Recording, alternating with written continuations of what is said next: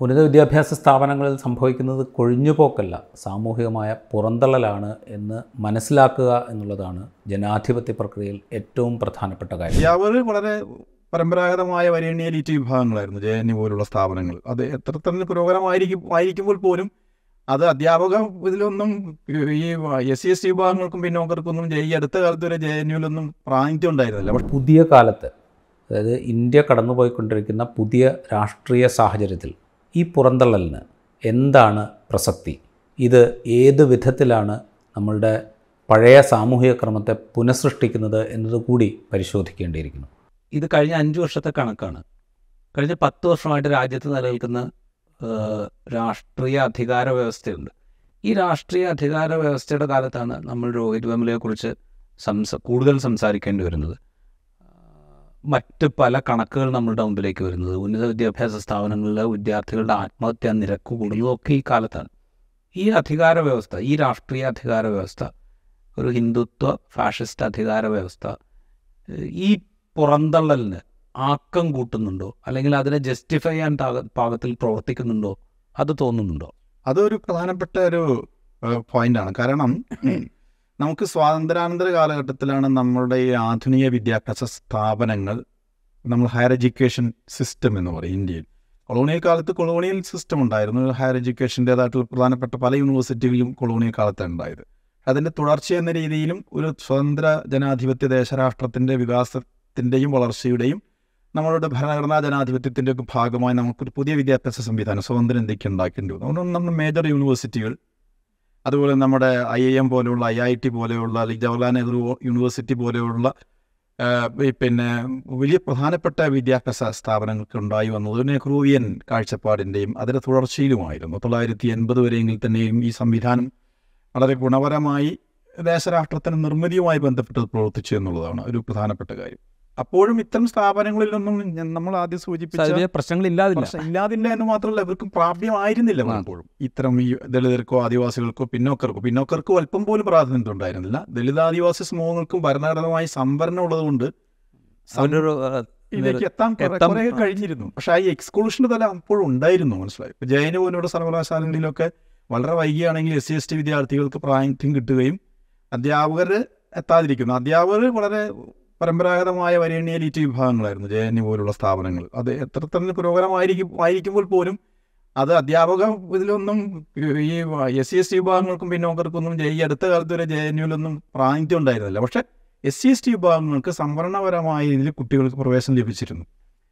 ഒന്ന് ഇതാണ് പക്ഷേ മണ്ഡൽ കമ്മീഷൻ നടപ്പാക്കിയതിന് ശേഷമാണ് ഇന്ത്യയിൽ മറ്റു പിന്നോക്ക വിഭാഗങ്ങളുടെ സാധ്യത സാധ്യത ഉണ്ടായത് തന്നെ.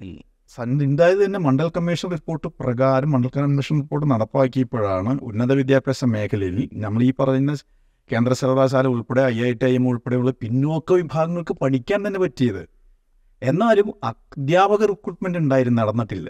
കാര്യമായ ഒന്നും നടന്നില്ല. അതുകൊണ്ടാണ് ഇന്ന് ഇവിടെ ഒന്നും ഈ അധ്യാപക റിക്രൂട്ട്മെന്റ് നടക്കാതെ പിന്നോക്ക വിഭാഗങ്ങൾ പിന്നെ അധ്യാപകരുടെ എണ്ണം വളരെ തുച്ഛമാണ്. ഇന്ത്യയിലെ ഇത്ര ഉന്നത വിദ്യാഭ്യാസ സ്ഥാപനങ്ങൾ എസ് സി എസ് ടി വിഭാഗങ്ങൾ ഉൾപ്പെടെയാണോ അതൊരു വശം അങ്ങനെ നിൽക്കുന്നു. എൺപതിക്ക് ശേഷം നിങ്ങൾ സൂചിപ്പിച്ച രണ്ട് ഘടകങ്ങളുണ്ട്. ഒന്ന് ആഗോളവൽക്കരണത്തിന്റെയൊക്കെ ഭാഗമായി ഉണ്ടായി വന്ന ഒരു ഒരു നോളജ് സിസ്റ്റത്തിന്റെയും ഒരു സാമ്പത്തിക ക്രമത്തിന്റെയും ഭാഗമായി നമ്മൾ ഈ ഗ്ലോബലായി ഇന്റഗ്രേറ്റ് ചെയ്യപ്പെട്ടു. വിദ്യാഭ്യാസം തന്നെ ആധുനിക വിദ്യാഭ്യാസം മറ്റ് സമ്പദ്ക്രമത്തിന്റെയും മറ്റു തരത്തിലുള്ള സാംസ്കാരിക സമ്പദ്ക്രമത്തിന്റെയും ഭാഗമായി എങ്ങനെയാണോ ഇന്ത്യ ഒരു ഗ്ലോബൽ എക്കോണമിയിലേക്ക് ഇന്റഗ്രേറ്റ് ചെയ്യപ്പെട്ട് നമ്മൾ വികസിച്ച് വന്നപ്പോൾ നമ്മൾ വിദ്യാഭ്യാസ സിസ്റ്റം അതിനനുസൃതമായി മാറേണ്ടി വന്നു. പക്ഷേ പിന്നീട് ഈ നിങ്ങൾ സൂചിപ്പിച്ച എൺപതിനുക്ക് ശേഷം പ്രത്യേകിച്ച് ഈ എൻ ഡി എ ഇന്നത്തെ പ്രസിഡന്റ് എൻ ഡി എ ഭരണത്തിൽ വന്നതിന് ശേഷം സംഭവിച്ച കാര്യം എന്ന് പറഞ്ഞാൽ രണ്ട് രീതിയിലാണ് സംഭവിച്ചത്. ഒന്ന് ഈ പരിരക്ഷാ വ്യവസ്ഥകൾ സംവരണം ഉൾപ്പെടെയുള്ള പരിരക്ഷാ വ്യവസ്ഥകൾ ഒരു ഇൻക്ലൂസീവ് എഡ്യൂക്കേഷൻ എന്ന് പറയുമ്പോൾ നേരത്തെ തന്നെ ഈ യു പി എ ഗവൺമെന്റ് കാലഘട്ടത്തിൽ ഈ ഈ കൊഴിഞ്ഞുപോക്ക് ഉന്നത വിദ്യാഭ്യാസ മേഖലയിൽ നിന്ന് പിന്നോക്ക വിഭാഗങ്ങളും ദളിതരും ആദിവാസികളും സ്ത്രീകളുടെ നിന്ന് കൊഴിഞ്ഞുപോക്കുണ്ടായിരുന്നു. ആ പ്രശ്നം പരിഹരിക്കണം എന്നുള്ള ഒരു ഒരാവശ്യം ഉയർന്നു വരികയും തോറാട്ട് പോലെയുള്ള ആളുകൾ യു ജി സി ചെയർമാനായിരിക്കുമ്പോൾ അതിനൊരു ഇൻക്ലൂസീവ് എഡ്യൂക്കേഷൻ എന്ന് പറയുന്ന ഒരു സങ്കല്പം ഉണ്ടായിരുന്നു. യു ജി സിയുടെ നേതൃത്വത്തിൽ തന്നെ ഒരു ഇൻക്ലൂസീവ് എഡ്യൂക്കേഷൻ എങ്ങനെ നടപ്പാക്കാം? അതിന് inclusive education and inclusive development എന്ന് പറയുന്ന ഉൾക്കൊള്ളൽ വികസനവും ഉൾക്കൊള്ളൽ പിന്നെ വിദ്യാഭ്യാസ വ്യവസ്ഥയും അപ്പോൾ അങ്ങനെ എല്ലാ മാർജിനൽ കമ്മ്യൂണിറ്റീസിനെ ഉൾക്കൊണ്ടുകൊണ്ട് ഒരു വികസന പ്രക്രിയ ഉണ്ടാകും. അങ്ങനെ വഴി മാത്രമേ ഇന്ത്യയിലെ ഡെമോക്രാറ്റിക് പ്രോസസ്സിന് ഗുണപരമായി മുന്നോട്ട് പോകാൻ കഴിയുമെന്നുള്ള രീതിയിലായിരുന്നു യു പി എ ഗവൺമെന്റിന്റെ ഒരു ആശയം ഇതാണ്. അതിന്റെ ഭാഗമായിട്ടാണ് ഇൻക്ലൂസീവ് പോളിസീസ് ഉണ്ടാകുന്നത്. യൂണിവേഴ്സിറ്റികളിലൊക്കെ inclusive policies for higher education for including the categories for had already marginalised സ്ത്രീകൾ. അങ്ങനെ പല രീതിയിലുള്ള പോളിസീസ് ഉണ്ടായി വരുന്നതാണ് ഇൻക്ലൂസീവ് പോളിസീസ് എന്ന് പറയുന്നത് അപ്പോൾ ഈ ഇവർ അധികാരത്തിൽ വന്നതോടുകൂടി എൻ ഡി എ ഗവൺമെന്റ് അവർക്ക് ഇൻക്ലൂസീവ് പോളിസീസ് ഇല്ല. അവർ ഇൻക്ലൂസീവ്സ് എന്ന് പറഞ്ഞിട്ടുണ്ടെങ്കിൽ ഇത്തരം മാർജിനലൈസ് ആയിട്ടുള്ള പിന്നോക്കരായിട്ടുള്ള മറ്റ് ആദിവാസികൾ ദലിതർ ഗോത്ര സമൂഹം തുടങ്ങിയ ആളുകളെ എഡ്യൂക്കേഷനലി എംപവർ ചെയ്യിപ്പിക്കുന്ന അവരെ ഈ കുഴിഞ്ഞുപോക്ക് പരിഹരിക്കുന്ന അല്ലെ അത്തരം ആളുകളെ നിന്ന് ഉള്ള റിക്രൂട്ട്മെന്റ് എല്ലാവർക്കും നീതിപൂർവമായി സർവകലാശാലകളും ഐ ഐ ടികളിലും ഐ എം പോലുള്ള സ്ഥാപനങ്ങളിൽ പിന്നോക്ക വിഭാഗങ്ങളുടെയും എസ് സി എസ് ടി വിഭാഗങ്ങളുടെയും ന്യൂനപക്ഷങ്ങളുടെയുമായ റിക്രൂട്ട്മെന്റ് അധ്യാപക തലത്തിലും അനധ്യാപക തലത്തിലും നടത്തി ഈ ഇൻക്ലൂസീവ് ഡെമോക്രാറ്റിക് പ്രോസസ്സാക്കി ഇതിനെ മാറ്റാനുള്ള പരിപാടിയൊന്നുമില്ല.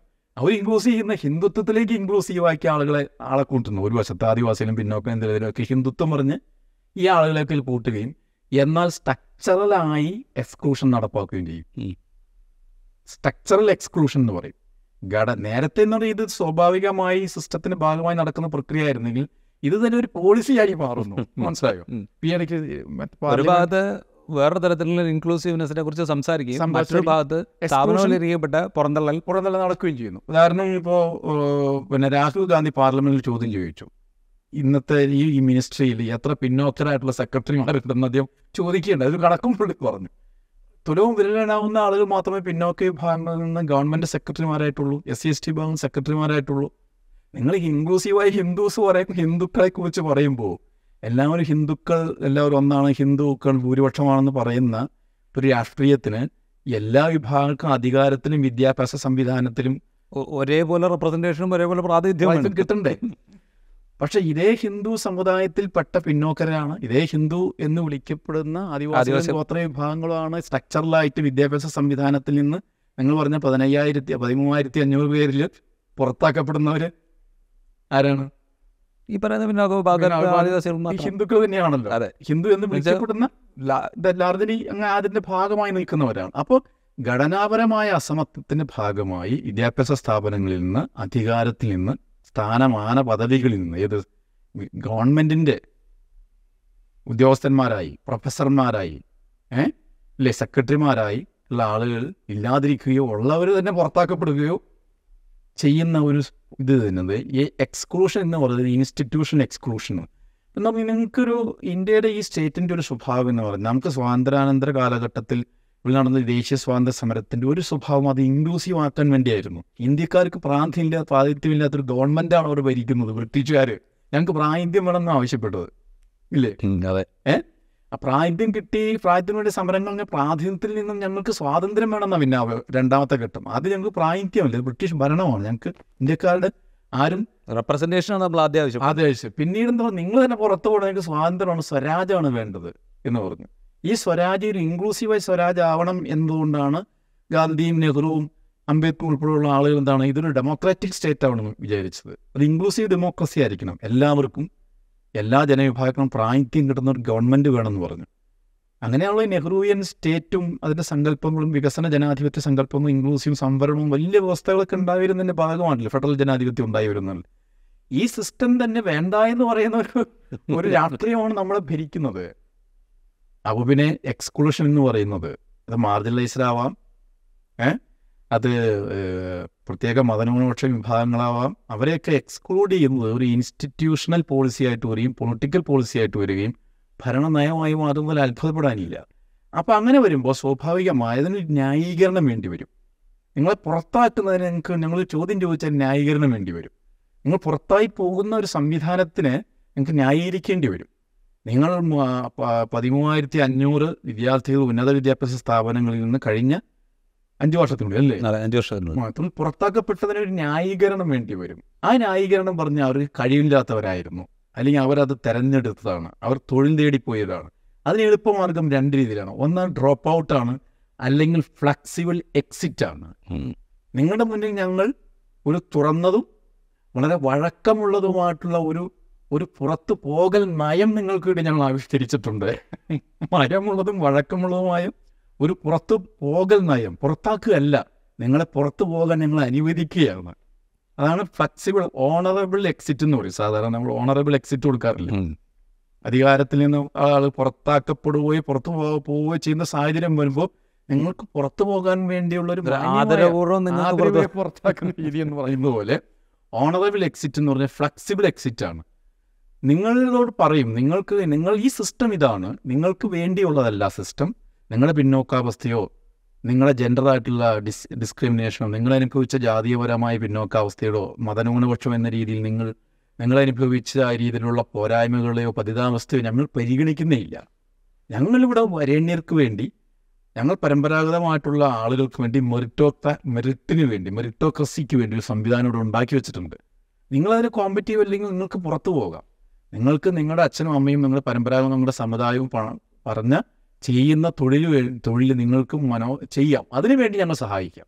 അതിനുവേണ്ടി നിങ്ങൾക്ക് വർക്ക്ഷോപ്പുകളും നിങ്ങൾക്ക് അപ്രന്റീഷിപ്പുകളും നിങ്ങൾക്ക് പ്രത്യേക പരിശീലനവും ഞങ്ങൾക്ക് ഞങ്ങൾ നൽകും. ആ പണി നിങ്ങൾ ചെയ്യാം തുറന്നു പറഞ്ഞാൽ പരമ്പരാഗതമായി നിങ്ങൾ പിന്നോക്കനും ദളിതനും ആദിവാസിയും ഗോത്ര സമൂഹവും മുസ്ലിങ്ങളും ഒക്കെ ആണെങ്കിൽ അവർ പരമ്പരാഗതമായി നിങ്ങൾക്ക് എന്താണോ നിശ്ചയിക്കപ്പെട്ടിരുന്നത് നേരത്തെ അതേ ജോലി അതേ രീതി. ആധുനികമായ കാലഘട്ടത്തിൽ കുറച്ചുകൂടി സൗകര്യത്തോടും കുറച്ചുകൂടി മെച്ചപ്പെട്ട നിലയിലും കുറച്ചുകൂടി മത്സര സ്വഭാവമുള്ളതും കുറച്ചുകൂടി ട്രെയിനിങ് സ്കിൽ ഡെവലപ്പ് ചെയ്യുന്ന രീതിയിൽ സ്കിൽ ഡെവലപ്പിംഗ് സ്ഥാപനങ്ങൾ നൽകി നിങ്ങൾക്ക് അതിലേക്ക് പോയി പഠിച്ച് ചെയ്യാം. അത് അത് നിങ്ങൾക്ക് ഒഴുകി പോകുന്നതല്ല നിങ്ങൾക്ക് പുതിയ അവസരം പ്രൊവൈഡ് ചെയ്തുകൊണ്ട് തന്നെ നിങ്ങൾക്ക് അവസരം നൽകുന്നതാണ്. അത് എക്സിറ്റ് ആണ്.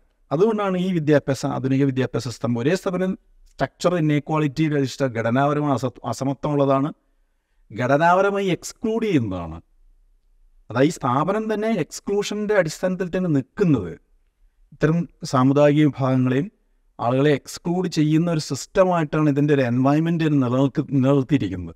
അപ്പോൾ സ്വാഭാവികമായിട്ടും പുറത്താക്കപ്പെടുന്നതിനെ ന്യായീകരിക്കാൻ വേണ്ടി പുറത്താക്കുകയല്ല നിങ്ങൾ കൊഴിഞ്ഞു പോകുക എന്ന് എന്ന് പറഞ്ഞാൽ കുറച്ചുകൂടി കൂടി ഫ്ലെക്സിബിൾ ആയിട്ടുള്ള എക്സിറ്റ് ആണ് എന്ന് പറഞ്ഞാൽ ഇതിനെ ന്യായീകരിക്കുകയും ചെയ്യും. എന്ന് പറഞ്ഞാൽ പുറത്താക്കലിനെയും പുറന്തള്ളലിനെയും സ്വാഭാവികമായിട്ട് കാണുകയും അതൊരു സാമാന്യവും സ്വാഭാവികമാണെന്ന് കാണുകയും അത് ഗുണപരമായ ഒന്നായി സ്ഥാനപ്പെടുത്തുകയും ചെയ്യുന്നു എന്നുള്ളത്. അതിനെങ്ങനെ ഗുണപരമായി ഉപയോഗിക്കാം എന്നാണ് അവർ പറയ ഇത് പറയുന്നത്. അതാണ്ട് ഇൻക്ലൂസീവ് ആക്കുകയല്ല. ഞാൻ പറഞ്ഞ പോയിന്റ് എന്ന് വെച്ചാൽ പ്രസന്റ് റഷ്യയും ഇതിൽ ചെയ്യുന്ന കാര്യം എന്ന് വെച്ചാൽ ഈ സോഷ്യൽ എക്സ്ക്ലൂഷൻ എന്ന് പറഞ്ഞ നേരത്തെ ഉണ്ട്. കൾച്ചറൽ ഹിസ്റ്റോറിക്കൽ സോഷ്യൽ എക്സ്ക്ലൂഷൻ എന്ന് പറയുന്നത് ഇന്ത്യ പോലുള്ള സമൂഹത്തിലുണ്ട്. The many multiple forms of strategies are the historically ഈ എക്സ്ക്ലൂഷന്റെ സോഷ്യൽ എക്സ്ക്ലൂഷൻ എന്നാണ് നമ്മൾ സാധാരണ ഒരു സാമൂഹികമായ പുറന്തള്ളൽ. പുറന്തള്ളൽ. ജാതി ആവാം ജെൻഡർ ആവാം ക്ലാസ് ആവാം പല രൂപത്തിലുള്ള ഏറ്റവും പ്രോമിനന്റ് ജാതി തന്നെ. പ്രൊമിനന്റ് ഇന്ത്യയിൽ ജാതി ആവാം അപ്പോൾ ആ സ്ട്രക്ചറൽ സോഷ്യൽ എക്സ്ക്ലൂഷനെ പരിഹരിക്കുകയല്ല ഇവിടുത്തെ വിദ്യാഭ്യാസ സംവിധാനം ചെയ്യുന്നത്. മറിച്ച് സ്ട്രക്ചറൽ എക്സ്ക്ലൂഷനെ സ്ഥാപനപരമായി സ്ഥാപിച്ചുറപ്പിക്കുന്ന ഒരു ഇൻസ്റ്റിറ്റ്യൂഷണൽ എക്സ്ക്ലൂഷനായി മാറും. അതുകൊണ്ടാണ് ഇൻസ്റ്റിറ്റ്യൂഷന്റെ പേരിലാണ് ഒരു പുറന്തള്ളപ്പെടുന്നത് ആത്മഹത്യ ചെയ്യപ്പെടുന്നത് കൊഴിഞ്ഞു പോകുന്നത് എന്നുള്ളതാണ്. ആ കൊഴിഞ്ഞു പോക്കിനെ നിങ്ങൾ നിങ്ങൾ ഇത്തന്നാളും ഭരണകൂടം ഞങ്ങൾ നിങ്ങൾ കൊഴിഞ്ഞു പോയിട്ടുണ്ട് മനുഷ്യരെ കൊഴിഞ്ഞു പോയിട്ടുണ്ട് അവരെ പരിഹരിക്കേണ്ടതാണെന്നുള്ളൊരു നയം തന്നെ ഉണ്ടായിരുന്നു. അതിനവൻ അഡ്മിറ്റ് ചെയ്യുമായിരുന്നു. പക്ഷെ ഇപ്പോഴത്തെ ഗവൺമെന്റ് ഇപ്പോൾ പറയുന്നത് എന്ത്? അത് അഡ്മിറ്റ് ചെയ്യല്ല. അത് തന്നെ നല്ലതാണെന്ന് പറയുന്നു എന്നുള്ളതാണ്. അതിനെ നിങ്ങൾ ഓണറബിൾ എക്സിറ്റ് ആയി കാണുന്നു. അത് പറയുമ്പോൾ. ഞാൻ അവസാനമായിട്ടൊരു കാര്യം കൂടെ ചോദിക്കാം. നമ്മുടെ പുതിയ നാഷണൽ എഡ്യൂക്കേഷൻ പോളിസി വരുന്നു. നാഷണൽ എഡ്യൂക്കേഷൻ പോളിസി ഇന്ത്യയുടെ വിദ്യാഭ്യാസ രംഗത്തെ ആകെ മാറ്റിമറിക്കാൻ പാകത്തിലുള്ളതാണെന്നുള്ള അവകാശവാദം ഭരണകൂടത്തിനുണ്ട്.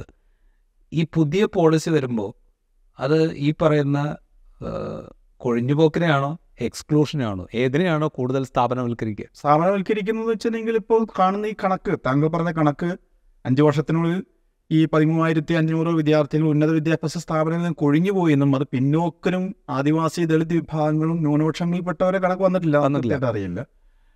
അപ്പോൾ സ്വാഭാവികമായി ഇതിനേക്കാൾ കൂടുതലോ ഇതിനേക്കാൾ വലിയ വ്യത്യാസമില്ലാത്ത റേറ്റ് ആയിരിക്കും അത് അതിന്റെ റേഷ്യോ എന്ന് പറയുന്നത്. അപ്പോൾ സ്വാഭാവികമായി ഇത് പരിഹരിക്കപ്പെടുന്ന ഒരു രീതിയിലേക്കല്ലല്ലോ ഇപ്പം അഞ്ച് വർഷം എന്ന് പറഞ്ഞാൽ ഇപ്പോൾ ഈ നയം നടപ്പാക്കിയിട്ട് അല്ലെങ്കിൽ ഈ ഗവൺമെന്റിന്റെ ഭരണ തുടർച്ചയുടെ അഞ്ച് വർഷമാണല്ലോ ഇപ്പം നടക്കുന്നത് അപ്പോൾ സ്വാഭാവികമായി സിസ്റ്റം കൂടുതൽ കൂടുതൽ സോഷ്യൽ എക്സ്ക്ലൂഷൻ ഇൻസ്റ്റിറ്റ്യൂഷനായിട്ട് സൃഷ്ടിക്കുന്നു എന്നുള്ളതാണ്. വിദ്യാഭ്യാസ രംഗത്തു നിന്നും പ്രത്യേക സാമുദായിക വിഭാഗങ്ങൾ പുറന്തള്ളപ്പെടുന്നു എന്നുള്ളതാണ്. അതിന് ജ്ഞാനാവസ്ഥയിൽ ഗ്ലോബൽ നോളജ് എക്കോണമിയിൽ നിന്ന് പുറത്താക്കപ്പെടുന്നു എന്നുള്ളതാണ്. അതിന്റെ അർത്ഥം എന്താ? ഇത് ഈ പറയുന്ന പാർശ്വവൽക്കൃത സമൂഹങ്ങളെ കൂടുതൽ കൂടുതൽ പാർശ്വവൽക്കരിച്ചുകൊണ്ടും പുറത്താക്കിക്കൊണ്ടും മാറ്റി നിർത്തിക്കൊണ്ടുമാണ് ഈ സിസ്റ്റത്തിന് പ്രവർത്തിക്കാൻ കഴിയൂ എന്നുള്ളതാണ്.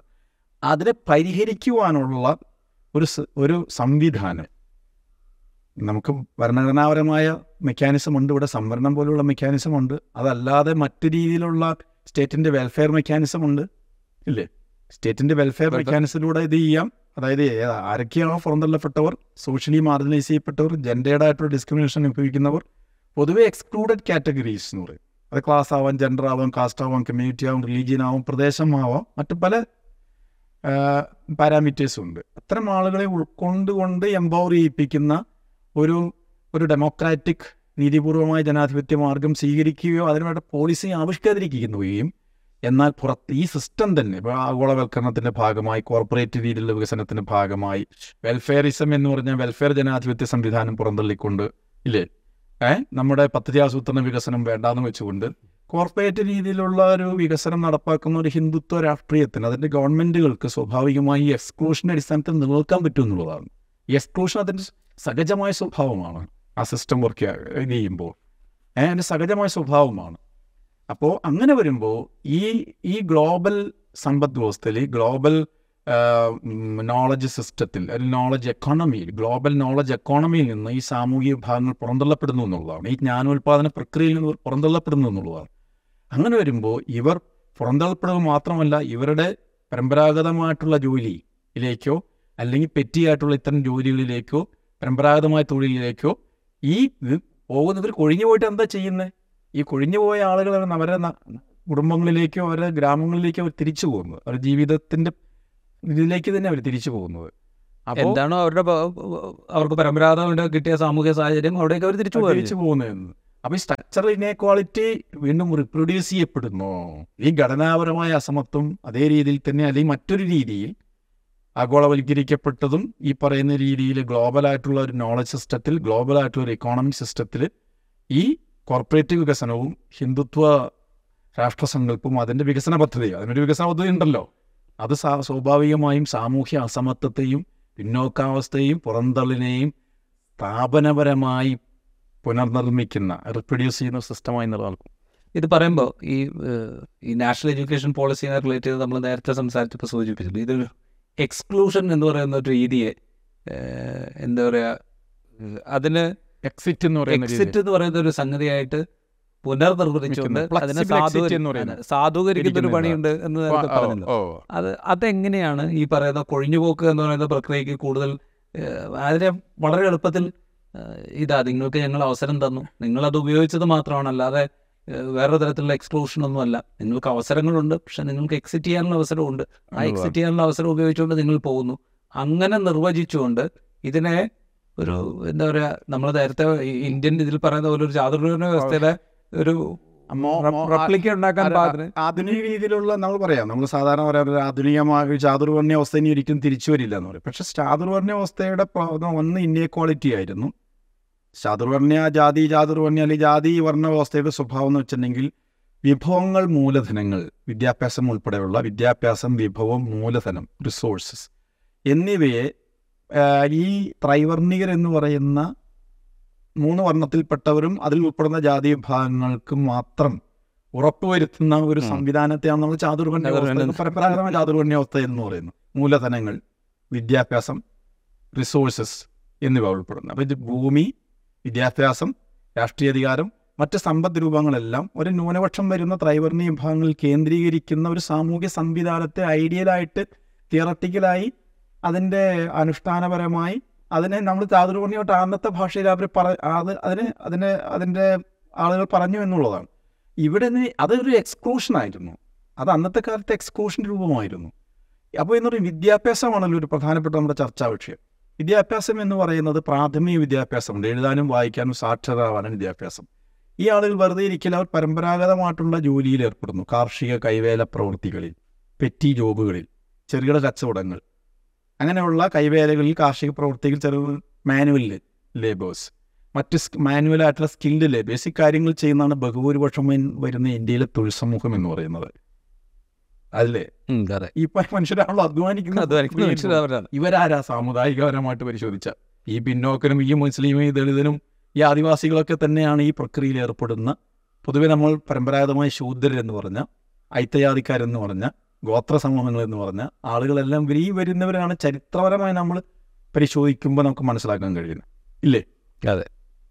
മനുഷ്യരാണ്. അപ്പൊ ഇവർക്ക് എന്തുകൊണ്ട് അപ്പൊ ഈ സമൂഹങ്ങളിൽ നിന്ന് ചലനാത്മകമായി ആധുനിക ഭരണകൂടത്തിന്റെ സൗകര്യത്തോടു കൂടി അതിന്റെ സംരക്ഷിതമായ നയങ്ങളോട് കൂടി അതിന്റെ അഫിർമേറ്റീവ് പോളിസി എന്നുള്ള സംവരണം പോലെയുള്ള വ്യവസ്ഥയുടെയും ക്രമത്തിന്റെയും പോളിസീസിന്റെ ഭാഗമായിട്ടാണ് ഇത്തരം ഈ ഈ അടിമാനുഭവങ്ങളും പിന്നോക്കമായ ജീവിത സാഹചര്യങ്ങളും ഈ ഉൽപാദന പ്രക്രിയയും കൃഷിയും കാർഷിക വേലയും കൈവേലയും മറ്റുള്ള തോട്ടിപ്പണി ഉൾപ്പെടെയുള്ള ചെയ്ത മനുഷ്യരിൽ നിന്ന് ഉന്നത വിദ്യാഭ്യാസത്തിലേക്ക് എത്തണമെങ്കിൽ ഈ ഭരണകൂടത്തിന്റെ പിന്തുണയോടുകൂടി ഭരണകൂടത്തിന്റെ അഫിർമേറ്റീവ് സംവരണ പോളിസിയോടുകൂടി അതിന്റെ സംരക്ഷണവും പിന്തുണയോടുകൂടി മാത്രമേ ഇവർക്ക് മാനേജീരിയലായിട്ടുള്ള വിദ്യാഭ്യാസം ഡോക്ടർമാർ എഞ്ചിനീയർമാർ തുടങ്ങിയിട്ടുള്ള രീതിയിലുള്ള വിദ്യാഭ്യാസം എന്ന് വെച്ചാൽ ആധുനിക രീതിയിൽ പറഞ്ഞ ഇന്ത്യയിലെ പിന്നെ ഐ ഐ ടികൾ ഐ ഐ എമ്മുകൾ കേന്ദ്ര സർവകലാശാലകൾ മറ്റ് ആരോഗ്യ വിദ്യാഭ്യാസം നൽകുന്ന കേന്ദ്ര രീതിയിലുള്ള സ്ഥാപനങ്ങൾ. ഇല്ലേ?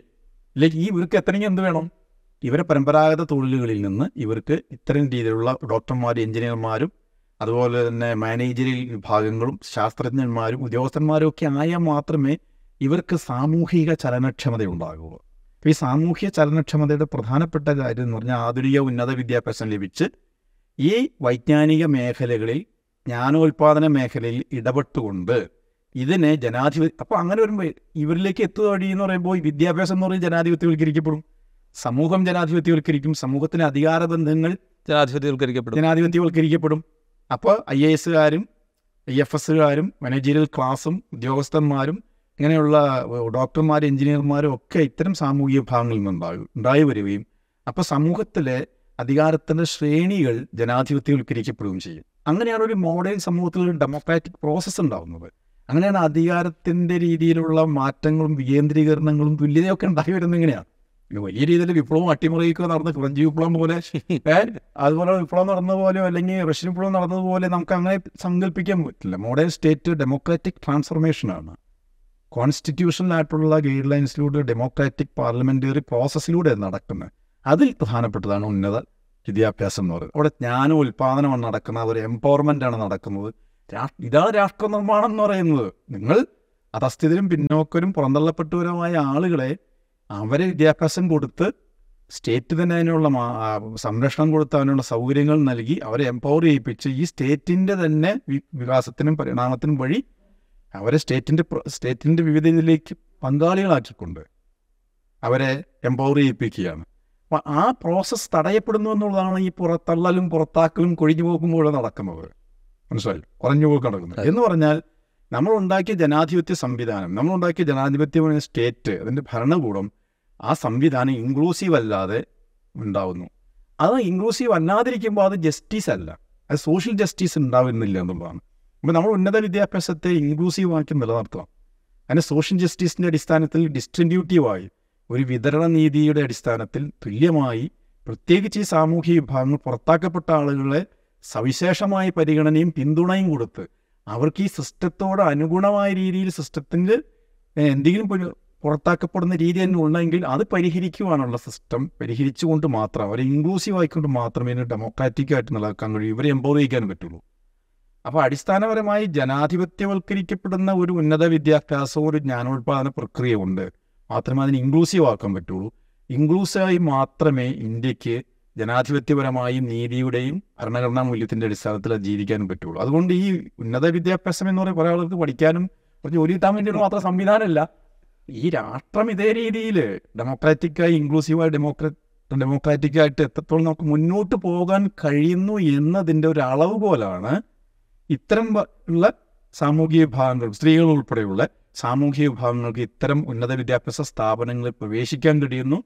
അവിടെ സക്സസ്സായി പഠിച്ച് ജ്ഞാനോൽപാദന മേഖലയിലും ഭരണകൂടത്തിന്റെയും സമൂഹത്തിന്റെയും വിവിധ മേഖലകളിൽ വിദ്യാ സമ്പന്നരായി ഇടപെട്ടുകൊണ്ട് ഈ രാഷ്ട്ര നിർമ്മാണ പ്രക്രിയകൾക്ക് പങ്കാളികളാകാൻ കഴിയുന്നു എന്ന് പറയുന്നത് ഇന്ത്യ ജനാധിപത്യവൽക്കരിക്കപ്പെടുന്നതിന്റെയും ഇന്ത്യ ജനാധിപത്യപരമായി അതിജീവിക്കുന്നതിന്റെയും ഒരു പ്രധാനപ്പെട്ട മാനദണ്ഡമാണ് സ്വാഭാവികമായിട്ടും ഇന്നത്തെ ഒരു കാലത്ത് ഡെമോക്രാറ്റിക് പ്രോസസ്സാണോ നടക്കുന്നത് എന്നുള്ള ക്വസ്റ്റ്യൻ വരുമ്പോൾ ഈ പറയുന്ന കൊഴിഞ്ഞുപോക്ക് എന്നുള്ള പേരിൽ അറിയപ്പെടുന്ന ആ, സ്ഥാപനവൽക്കരിക്കപ്പെട്ട പുറന്തള്ളൽ അതിന്റെ വേഗം കൂടുകയേ ചെയ്യുള്ളൂ നമ്മൾ കരുതണം. അതെ അതെ. അങ്ങനെയാണ്. അത് അത് അതൊരു വെച്ചിട്ടുണ്ടെങ്കിൽ നിങ്ങൾ ഡെമോക്രാറ്റിക് പ്രോസസ്സിൽ നിന്ന് പുറന്തള്ള ഈ രാഷ്ട്രം തന്നെ എന്താണ് പുറന്തള്ളപ്പെട്ടിരിക്കുന്നു എന്നുള്ളതാണ്. ആ പ്രോസസ്സിലൂടെ അല്ല രാഷ്ട്രം പോയിക്കൊണ്ടിരിക്കുന്നത്. കാരണം ഇന്ത്യ പോലുള്ള ഒരു ബഹുസ്വര ജനാധിപത്യ രാജ്യത്ത് ബഹു ഭാഷയും ബഹു സംസ്കാരങ്ങളും ബഹു ബഹുത്വ സ്വഭാവമുള്ള ജനതകളും ഉള്ള വൈവിധ്യങ്ങളും തട്ടുതട്ടായിട്ടതും അല്ലാത്തതുമായ സാമൂഹ്യ വിവേചനവും അസമത്വം നിൽക്കുന്ന സമൂഹത്തിന്റെ ഉള്ളിൽ ഈ ജ ഈ പ്രശ്നങ്ങളെ അസമത്വത്തെയും തിൻ അസമത്വം ഉള്ളതുകൊണ്ടാണ് നിങ്ങൾ പുറത്താക്കപ്പെടുന്ന ഒരു പ്രോസസ്സ് ഉണ്ടാകുന്നത്. അതെ. അത് പരിഹരിക്കണമെങ്കിൽ അസമത്വത്തെ കുറച്ചു കൊണ്ടുവരണം. അസമത്വത്തെ കുറച്ചു വരണമെങ്കിൽ ഈ ഘടനാപരമായി പുറന്തള്ളപ്പെടുന്ന പ്രോസസ്സിന് പരിഹാരം ഉണ്ടാക്കണം. അത് അത് ഇവിടെ ചെയ്യുന്നത് ഈ പുറത്താക്കപ്പെടലിനെ ന്യായീകരിക്കുകയാണ് ചെയ്യുന്നത്. അതെ. അതിനെ സൗന്ദര്യവൽക്കരിക്കുകയാണ് ചെയ്യുന്നത്. അതിനെ ന്യായീകരിക്കുവാനുള്ള ചില കാറ്റഗറീസ് കൊണ്ട് ന്യായീകരിക്കുന്നു. പുറത്താക്കപ്പെടലല്ല ഇതവർ തെരഞ്ഞെടുത്തതാണ്.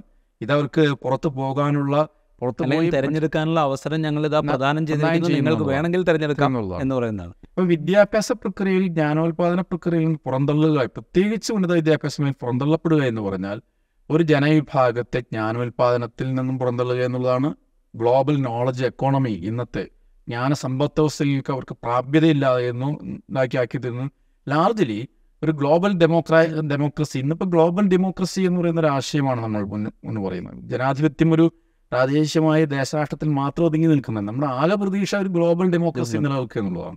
ഈ പലസ്തീൻ പോലെയുള്ള ഇഷ്യൂസ് നമ്മൾ കാണിക്കുന്നത് എന്താണ്? ഒരു ഗ്ലോബൽ ഡെമോക്രസി ആണല്ലോ നമുക്ക് വേണ്ടത്. വേണ്ടത്. ഏഹ് ഗ്ലോബൽ ഡെമോക്രാറ്റിക് സൊല്യൂഷൻസ് ആണ് ഇത്തരം എല്ലാ പ്രശ്നങ്ങൾക്കും പരിഹാരം. അപ്പോൾ ഈ സോഷ്യൽ എക്സ്ക്ലൂഷൻ എന്ന് പറയുന്നത് ഒരു ഗ- ലോകത്ത് എല്ലായിടത്തും ഉണ്ട് എക്സ്ക്ലൂഷൻ ഇതുപോലെയുള്ള എല്ലാ രാജ്യങ്ങളും സോഷ്യൽ എക്സ്ക്ലൂഷന്റെതായ ഇൻസ്റ്റിറ്റ്യൂഷണൽ കൾച്ചറൽ സോഷ്യൽ എക്സ്ക്ലൂഷൻ നിലനിൽക്കുന്നത്. ഈ എക്സ്ക്ലൂഷനെ പരിഹരിക്കണമെങ്കിൽ ഗ്ലോബൽ ആയിട്ടുള്ള ഡെമോക്രാറ്റിക് അണ്ടർസ്റ്റാൻഡിങ് വേണം ഡെമോക്രാറ്റിക് നോഷൻസ് വേണം ഡെമോക്രാറ്റിക്കായ കാഴ്ചപ്പാട് വേണം. സോഷ്യൽ എക്സ്ക്ലൂഷൻ ഘടനാപരമായ അസമത്വമായി ഘടനാപരമായ പുറന്തള്ളലായി ഇന്ത്യയിൽ വിദ്യാഭ്യാസ സ്ഥാപനം ഉന്നത വിദ്യാഭ്യാസത്തിൽ പ്രവർത്തിക്കുന്നുള്ളതാണ്. അതിനെ പരിഹാരി പരിഹരിക്കേണ്ടത് ഗ്ലോബലായിട്ടുള്ളൊരു ക്വസ്റ്റ്യനാണിത് നമ്മുടെ രാജ്യത്തും ഘടനാപരമായി നിലനിൽക്കും. നമ്മുടെ രാജ്യത്തിന്റെ പ്രത്യേകത എന്ന് വെച്ചിട്ടുണ്ടെങ്കിൽ അതിനെ ചരിത്രപരമായ ദീർഘകാലത്ത് അതിന് അതിന് ഒരു തുടർച്ചയുണ്ട്. തുടർച്ചയുണ്ട്. അത് മനസ്സിലാക്കി ഈ സിസ്റ്റത്തെ പരിഹരിക്കുക എന്നുള്ളതാണ് ഇന്ത്യയ്ക്ക് ജനാധിപത്യപരമായി മുന്നോട്ട് പോകാനുള്ള ഒരു പ്രധാനപ്പെട്ട കാര്യം. നമ്മൾ വലിയ ലോകത്തിലെ ഏറ്റവും വലിയ ജനാധിപത്യ രാജ്യമാണെന്ന് അവകാശപ്പെടുമ്പോൾ എന്ന് അവകാശപ്പെടുന്ന എപ്പോഴും ലോകത്തിലെ ഏറ്റവും കൂടുതൽ അസമത്വവും സാമൂഹ്യ പുറന്തള്ളലും നിലനിർത്തിക്കൊണ്ടാണ് നമ്മൾ മറന്നുകൂടാ ആയിട്ട്. നമ്മൾ ഈ പതിമൂവായിരത്തി അഞ്ഞൂറ് എന്ന കണക്ക് പറയുമ്പോൾ അത് ആ പതിമൂവായിരത്തി അഞ്ഞൂറ് എന്ന കണക്കിൽ ഒതുങ്ങുന്നതല്ല. അത് കൊഴിഞ്ഞുപോക്കല്ല. മറിച്ച് സാമൂഹികമായ പുറന്തള്ളലിന്റെ പ്രതീകമായ കണക്ക് മാത്രമായി അല്ലെങ്കിൽ ആ കണക്കായി വേണം നമ്മൾ ഈ പതിമൂവായിരത്തി അഞ്ഞൂറ് വിദ്യാർത്ഥികളെ കാണാൻ എന്ന് സൂചിപ്പിക്കുകയാണ് ഡോക്ടർ മാധവൻ. ഇൻസൈറ്റിൽ മറ്റു വിഷയവുമായി വീണ്ടും കാണാം.